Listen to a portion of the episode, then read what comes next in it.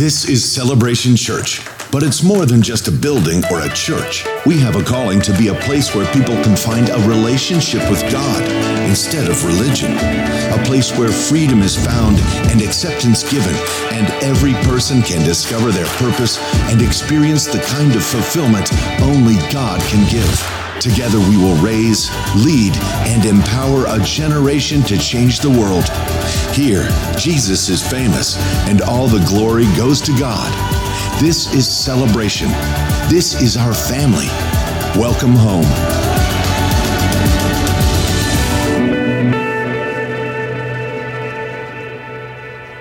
Good morning. Welcome to Celebration Church. Let's all stand together as our campuses join with us in Appleton and Stevens Point. And let's make a profession of our faith as we recite the Apostles' Creed. This is our statement of faith. This is who we are, what we believe at Celebration Church. We believe in God, the Father Almighty, the creator of heaven and earth.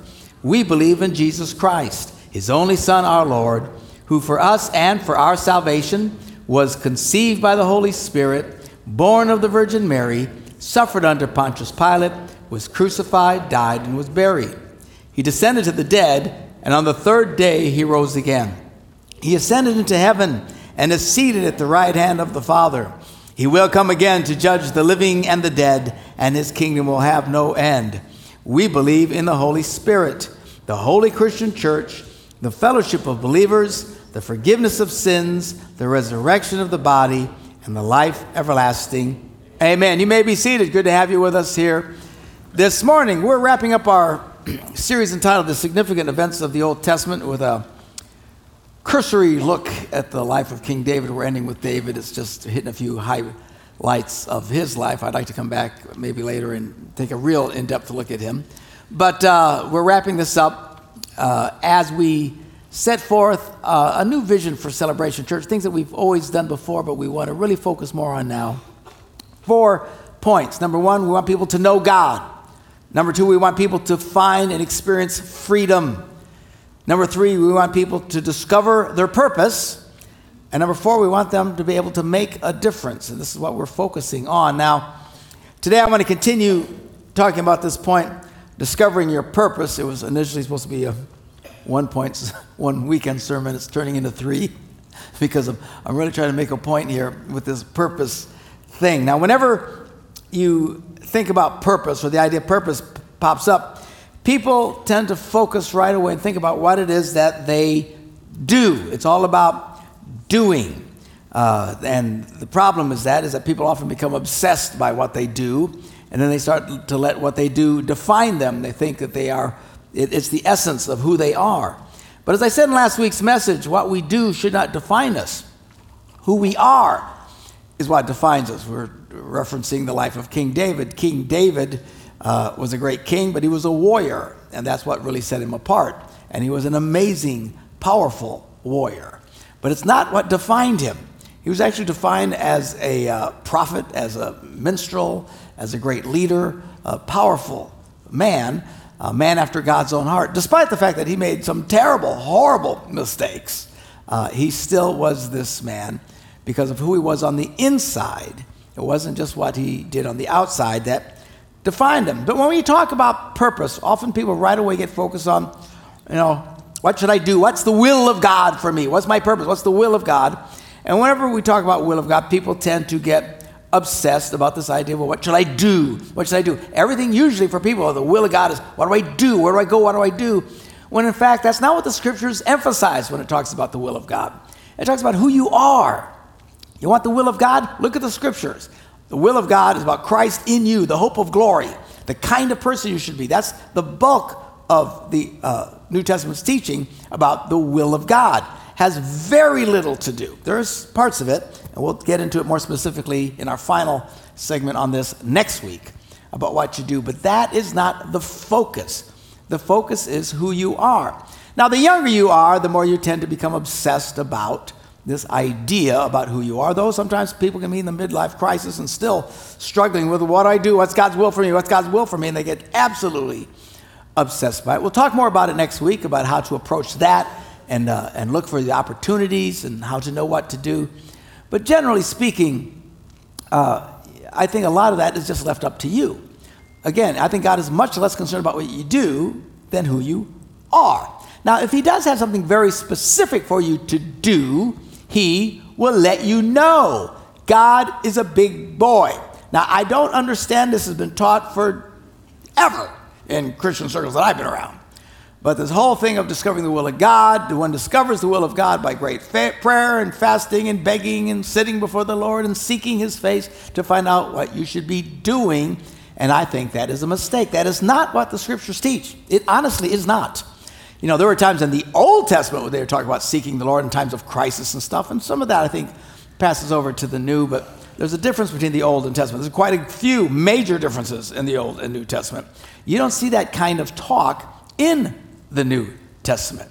We have the Holy Spirit to guide and lead us. And Jesus gave an example once. He said, You know, if you being evil know how to be clear and give good things to your children, well, how much more your Heavenly Father?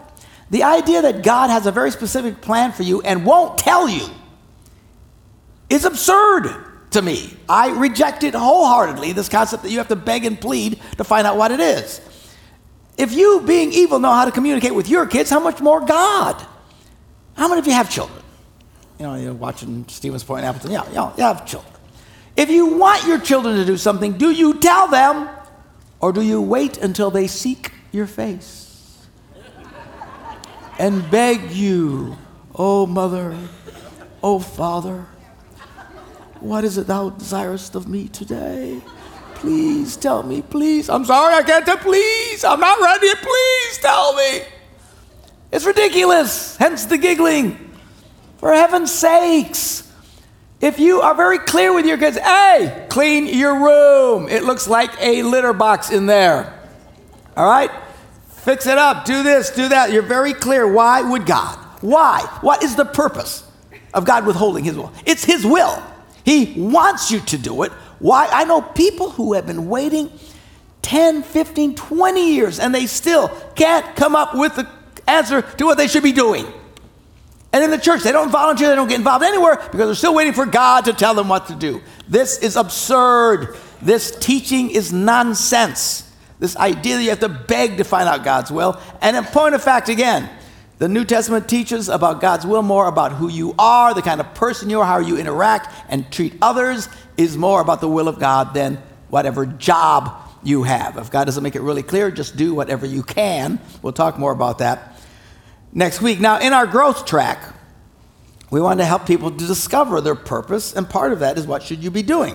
Um, we're going to uh, have you go through and discover some of the talents and motivation skills that you have innately in you and show you from this what it is that you can do. But this discovery process is not so you can get your sense of self worth and self discovery. Oh, this is who I am. This is what I should be doing. Oh, you know, now some of you might feel that way, but that's not the point of this. The point is so to show you now, getting a sense of your skills and your motivation and stuff, what is it that you can do that you can serve God and others with? So, in a very fundamental sense, every believer's purpose is to serve. Exactly what you do will help point you in those directions. And, and we want to tap your best skills and abilities and motivations for the benefit of all. But it's more about serving. How do we serve people? Now, um, we're going to look at the life of David again. We're going to peek over here in the 2 Samuel, the 23rd chapter, verse 13. And we read during harvest time, Three of the 30 chief warriors, now, what they're talking about are these, they had a, David was a major, major warrior. He was a serious butt kicker. I mean, stunning. I really, I've said this many times. I wish they would, Hollywood would do a, an accurate depiction of the life of David. You know, with some tough dude. You know, not Richard Gere, you know, doing his, you know. David was a major, and they never, they focus on all the other stuff that most of us are aware of. The point is, a lot of this, he was an incredible warrior. And some of the descriptions of some of the battles, things that he did, it was more than just him slinging a rock at Goliath. This guy was one scrappy, tough hombre. And as much as he did that, it still wasn't what defined him. But he was a major fighter, so this would inspire other fighters to step forward to follow him and join with him. So his whole group of guys were really tough guys. And uh, I wish we had time to read some of their accounts. Some of them, quite frankly, the way they're described, were tougher than David himself, which is really not unusual. Uh, you know, I know some people, there are the kind of leaders that get paranoid or insecure if they surround themselves with people who are better than them. I do not. I think a really good leader should be thrilled to have people better than them around them. All right? Uh, I'm not the most organized guy in the world. I have people who are much more organized than I am around me. Thanks be to God. Uh, there's people with different skills. I want people to shine because it helps overall. So David, not only was he a great fighter, but he attracted guys that were really better fighters than he were. And, and they describe these, and then there's this group of 30 yo mama butt kickers. And I wish we had the time to read some of the stories. But then out of that, then there's the three. So the three are like, these guys are unreal. These men, you don't mess with these guys. These guys were unbelievably tough. Anyway, so three of these 30 chief warriors came down from David to David at the cave of Adullam while a band of Philistines was encamped in the valley of Rephaim. At that time, David was in the stronghold, and the Philistine garrison was at Bethlehem. So it was one of these battle situations. He's over here, and the Philistines have this garrison. Our garrison is 5,000 men. That's a lot of guys. And they're around Bethlehem. So Anyway, verse 15 David longed for water. He was thirsty, and he just says out loud. He's not instructing anybody, he's not commanding anything, he's not ordering anything. He just goes, Oh, that someone would get me a drink of water from the well near the gate of Bethlehem. You know, it's like you say, Man, I could have had a V8, or, you know, ah, man, I could go for a burger right now, or something like that. And somebody hears that. Uh, and, and so what happens, these guys hear, these three guys hear him say that, so they decide they're going to go and get him the water. So the three mighty warriors broke through the Philistine lines, drew water from the well near the gate of Bethlehem, and carried it back to David. But he refused to drink it. Instead, he poured it out before the Lord. Far be it from me, Lord, to do this. Is it not the blood of men who went at the risk of their lives? And David would not drink it. Such were the exploits of the three mighty warriors, and there's other details of the really fascinating stuff that these guys did. But this is one of the things that these three mighty guys did. Now, I want you to take a picture, figure, get a picture in your mind of what happens here. David just says, Man, could I have, well, I wish I could have a drink of water from, from Bethlehem. And then these three guys, they just overhear him. Well, the king said he wants some water. Now, if these guys were Americans, it would have ended there. Because I only do what I'm qualified to do and I'm not going to do something less than my, you know, go get a water boy. He needs a water boy, to get him some water. These guys don't think in those terms. Why? They are focused on one thing serving the king. They want to serve David. So when they hear this, they say, well, we, we better go get him, go get him a drink of water. So these guys set out. Now, I want you to figure, I mean, this would be like in World War II. Some general saying, man, I I would really love to have a bratwurst from Berlin. And then three guys break through the German lines, get to Berlin, order a bratwurst, bring it back to him with mustard and relish and the whole deal. So this is what these guys do. They hear him say, "Man, I could use some water from the what from Bethlehem's well." Okay. Now I would, at a minimum, I just say, you know, somebody got a you know bottle of water, you know, give it give it to David. Anybody got some water? And just give no. Because David said he wanted water from there.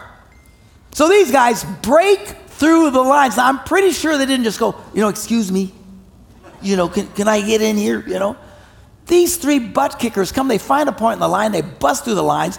Who knows how many heads they bust or how many people they kill to get through the lines? Go, get the water, hurry up, we got to get out of here, grab the water, and then they got to carry the water, and the water's heavy. And I don't think they had plastic bottles.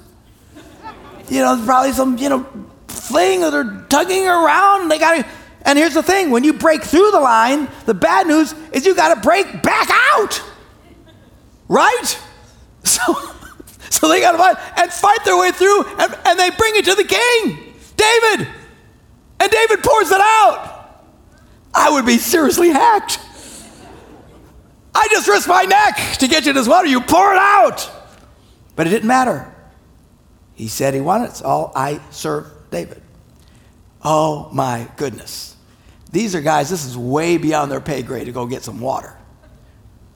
but they served. They were focused on serving. David's men knew that even though they were great warriors at a fundamental level, all they knew that mattered is that they served David. You know, in American churches, uh, whenever the subject of servant comes over, if you were to Google it, because you know, prepare for these things, and what you see, all these sermons on servant leadership, and they have uh, uh, classes on servant leadership, and you know, conferences where everyone discovers discusses servant leadership. You know, only in America is our version of serving only in the context of I'm still in charge, right? I'm not, I'll be a servant as long as I can still tell people what to do. I'm a servant leader. No, Jack, a servant is a servant, and usually they're not leaders. All right? A great leader is a servant, but not just everybody isn't a servant leader, okay? The thing with a servant, servants don't generally be in charge of things. They only do what advances the wishes and the desires of whoever's in charge of them. Jesus talks about this in Luke, the 17th chapter. He's describing what a servant is. The Bible talks about servant. This is not a new concept. You all have heard this, right? You read in the Bible, you know, Paul, a servant of Jesus Christ, you know, uh, James, a servant of the Lord Jesus Christ. Well, what does that mean? Well, he gives a picture of what servant. You have to start, not think, you know, American contemporary concepts, but 2,000 years ago. So, in Luke 17, uh, chapter 17, verse 7, Jesus says, Suppose one of you has a servant plowing or looking after the sheep. Will he say to the servant when he comes in from the field, Come along now, sit down and eat? Now, I would think that's exactly what I'd say. Okay, that, my, Siri is talking to me. Will you stop? I keep pushing buttons accidentally in there. To, just, I'm sorry, I didn't understand that. That's okay, they, they, neither do they. But anyway, so, because uh, I. I tend to ramble. No one understands what I'm saying. So, he, Jesus says, when a servant's not working in the field, when he comes in, he says, Man, sit down, take a rest. Now, we would. I would, wouldn't you? If someone's working really hard, I've had guys working for me around the house, and you know they, they get tired or something. You know, man, you want, you want some lemonade, a cup of coffee? I mean, offering things, you know, take a break and stuff. I, it's exactly. Somebody's been working all stinking day long, and they come in the house. Sit down, man. Let me make you something to eat. Is what I, you want a sandwich? I'll make you a ham sandwich. That, that's what I would think. But in this context, Jesus knew, no, you don't do that. It's hard for us to comprehend that, but you have to understand in this concept, in this year, 2,000 years ago, you don't offer servants anything. And he's saying this as an absurd concept, hard for us to relate to.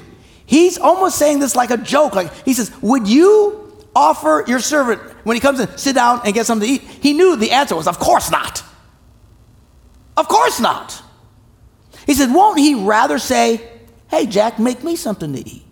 Prepare my supper. Get yourself ready. Wait on me while I eat and drink. And after that, you can eat and drink. Wouldn't you rather do that? Again, we wouldn't do that unless you're really cold. But in Jesus' day, and he's this is the Lord, he's not being mean, he's, this is the culture in which they were in, you don't do this. What you do instead is when he comes in and he's all hot and sweaty, say, okay, and you know, and what have you been doing all day long? You know, watching I Love Lucy reruns. I don't know. So the, so the guy comes in and he's, hey, make my supper. Yes, sir, right away. Do you, do you see how shocking this is to our culture? I, who would do this? But this was normal to them. This is what you do to a servant. This is what a servant is. This isn't a servant leader. This is a servant.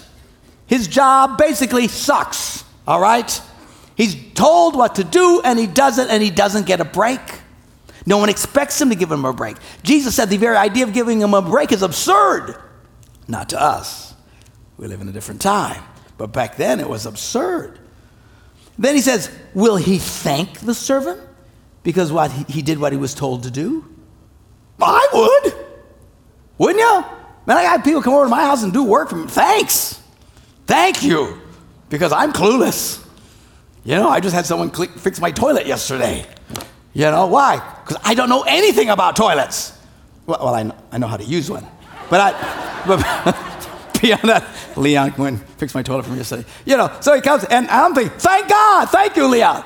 And he's, yeah, so how much? He said, X. And I gave him more. That's what I do. I'm grateful. Thank you. Should what I have people. Just be very grateful. Jesus said, Would you thank him? The implication is, Of course not. Do you see how shocking this is? This is the Lord telling them what a servant is. Would you tell the servant after a long day to relax? No. You tell him, go get something. And would you thank him for what he did? Of course not. Wow. Kind of harsh when you say. So you also, he says, when you have done everything you were told to do, should say, We are unworthy servants. We have only done our duty. That's what a servant is. When these men wrote in the Bible, I am a servant of God, I'm a servant of the church. This wasn't servant leadership, you know, where you drive around in a nice car and get to say nice messages as long as you're serving people. No, this was a lousy, creepy job. They were there to serve Christ and to serve others. How can I serve you without even a remote hint of receiving thanks for what they do, or recognition for what they do? Well, we are so far from this, you, you can't even get your head around it. It's stunning. Man, I like servants. I, I like going to South Africa or some of these other countries where they have, you know, everybody has servants. They whine, gee, you Americans, you know, it was so great in America. Yeah, you come here, you're going to do everything yourself, all right? All the time, all the people in South, I can't wait to come to America. So, yeah, so you can do everything. You have no idea how good you have it. When we were there, man, we were staying and, in this little place, and the servants came every day and cleaned everything. No matter what you did, you left, you came back, everything was perfect again. Everything was picked up, hung. They did the laundry every day. Every day. Seriously, next time I'm going over, I'm taking like two pairs of underwear because that's all. That's all you got to do. Because they clean it every day. Where I was at, that's what they did. I want to sit that same place. Praise the Lord. And when it came time to pack and come home, how many of you like packing? Big, they knew we were going to pack. They knew it was like, like David's men heard. So yeah, we're gonna we got to go pack, and uh, so by the time we get there, because we're dragging, we don't want to do it, you know. We walk in, everything's packed already. And I mean, not Mark Gungor version of packing. you know, roll it in a ball, stuff it in there, jump on top, you know, put some more. Folded, perfectly folded, organized, and all. We walk in, oh, I really like this. This is nice. And I thanked them, and I gave them a big yo mama tip because I wanted to do it again. Okay? Because that's us. But a true servant, from what Jesus is saying, in this culture, you would never thank them, you would never tip them, you wouldn't even acknowledge them. In fact, it would be wrong to do so. That's the kind of culture he's writing, talking from. He's saying, Would you do this? Of course not. Everybody, listen, of course not. I said, Well, that, that's, that's, that's right. He says, That's the way you should act. Oh, man. And we are supposed to be servants. Do you know what a servant does? A servant does whatever somebody tells him to do, period. Just tells him to do. Now, this is very idealistic. And, I'm, and again, I'm, I can't even get my head, or I'll be honest, I still, I look at this and I just, every fuse like, all pops in my head. I, I, I've got a long way. If you're anything like me, you got a long way to get here. Nonetheless, we must teach the truth. And the truth is, we're supposed to be servants. From an idealistic perspective, as the pastor of this church, I should be able to walk up to any one of you and ask you to do something, and you just do it. I said, I want you to do this, and you do that, and you guys clean the toilet next week, and you do that, and you serve the community. and, a true servant would have all, oh, of course, yes, sir. That's what they do. Now, that's idealistic. I tell most of you are going to tell me to stick it, all right? I get that. Why? Because we don't quite get the concept of servant. And some of us, we're not going to, that's, that's beneath me, right? Especially if you're a highly educated man or woman. I'm to hand out communion, for heaven's sakes. Anybody can do that, you know. But when you have an attitude of servant, you just do whatever, you know. I should be able to come to Jeff Bricker, you guys, I'll know Jeff at Stevens Point, you guys know, and say, Jeff, I want, to put you in charge of our compassionate counseling ministry. And he go, yes. Now, now I wouldn't do that because Jeff is military. You know. You go whining to Jeff, he's going to make it drop and give him 50. You know what I'm saying? You're not feeling good about yourself? Good, get down, give me 50. All right.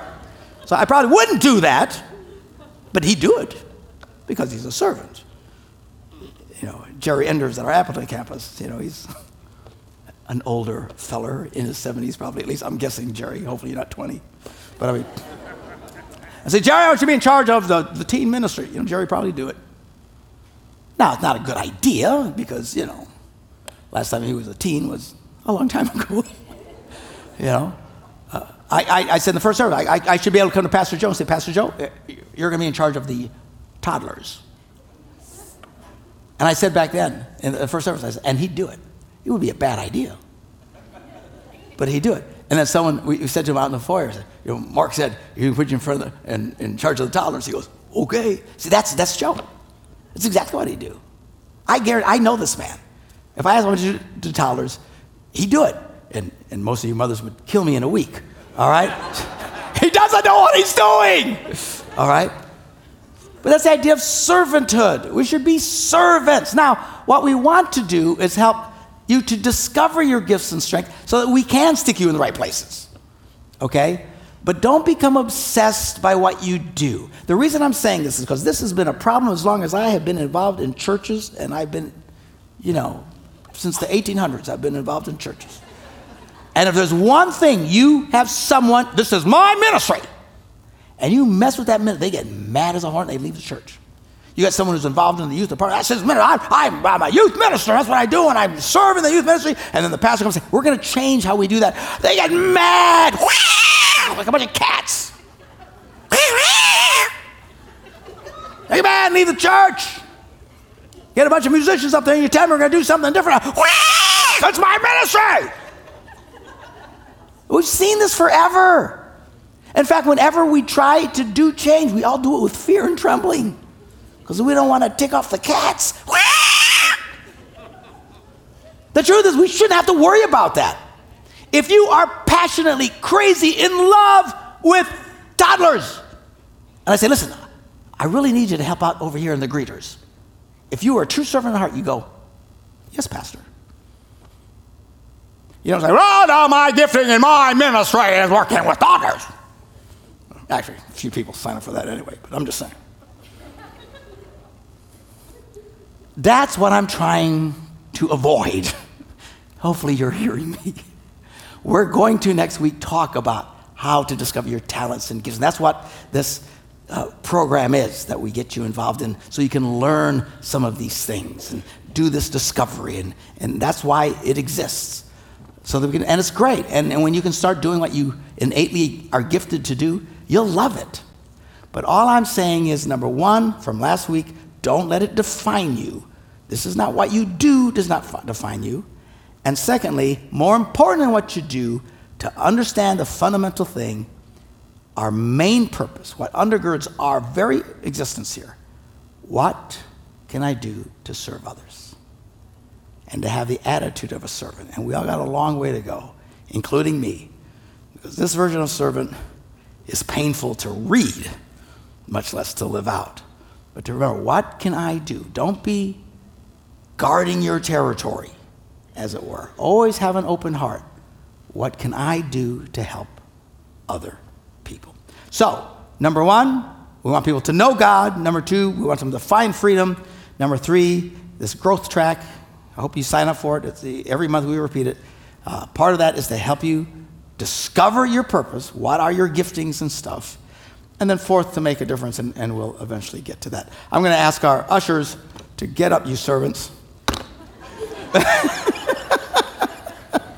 Grab the communion and stuff. And I'm not going to thank, yeah, I'll thank you later. I'm, I'm very appreciative for what you do, but these are people serving. Get the communion at the different campuses, okay? Everybody get the communion. Uh, come forward. And now we're going to go into the time of communion in our services. Now, this is where we reflect on what Jesus did for us 2,000 years ago. He died on that cross. His body was broken so we could be whole, His blood was shed so we could have forgiveness of sins. All of this is important. Why? Because this is how we get to know God. I'm not talking about knowing about Him. Lots of people know about Him. A lot of people say, man, I went to church for years. I, did, I know about God. I know about communion. You might understand all this stuff. But the question, do you know Him? There's a difference between actually knowing Him and knowing about Him. So yes, I, I get this email yesterday. How many of you guys, you geezers, anywhere close to my age, remember uh, the comedian Yakov Smirnoff? Uh, the Russian comedian, you guys remember him? Yeah, he was a hilarious guy. He was on David Letterman. He was like a rock star back in the day. Okay, so um, he emails me because I know the guy. And he says, hey, Mark, give me a call. So, yeah, so I'm calling him, I'm talking back to him, and, and uh, I was telling the guys, you know, explaining who he is. Oh, yeah, you know, you know who he is? Yep, yep. Now they know who he is, but I know him. There's a difference between knowing who somebody is. It was a great talk. He, he wants to do some kind of a comedy relationship thing in Russia. wants to go back, invade his homeland. It'd be hilarious. I'd love to go with him. We'll see what happens. But there's a difference between knowing about somebody. You can read about him, you can watch his clips on YouTube. Uh, but I, I, I know him. You see, we're friends. We talk, we get around. I call him and say, hey, you crazy Russian, what are you doing? Mark, like to talk to you, you know. Still has an accent after all these years. Do you know Jesus? Or do you just know about him? If you've never truly encountered Christ, we're going to say a prayer together. I'm going to invite everybody in Appleton and Stevens Point, everybody here, uh, to bow your heads with me. We're going to pray a prayer together. I ask you to repeat this prayer with me. If you've never truly surrendered your life to Christ, this is your first step of faith you can take so that you can encounter Him and truly get to know Him. Let's pray this together. Say, Dear Jesus, I believe you are the Son of God and that you love me so much, you went to the cross and you took my punishment. I ask you to come into my life and to forgive me of my sins. And I now surrender myself to you. Amen. All right, now we're going to pass the communion. And uh, uh, they're going to you know, just take the little wafer and then the cup. Uh, most of it's wine. The outside ring is grape juice if you don't want to take the wine. But just hold it, and then we'll take communion all together after everyone's been served, and the campus pastors are going to come at this time and take over the rest of the service.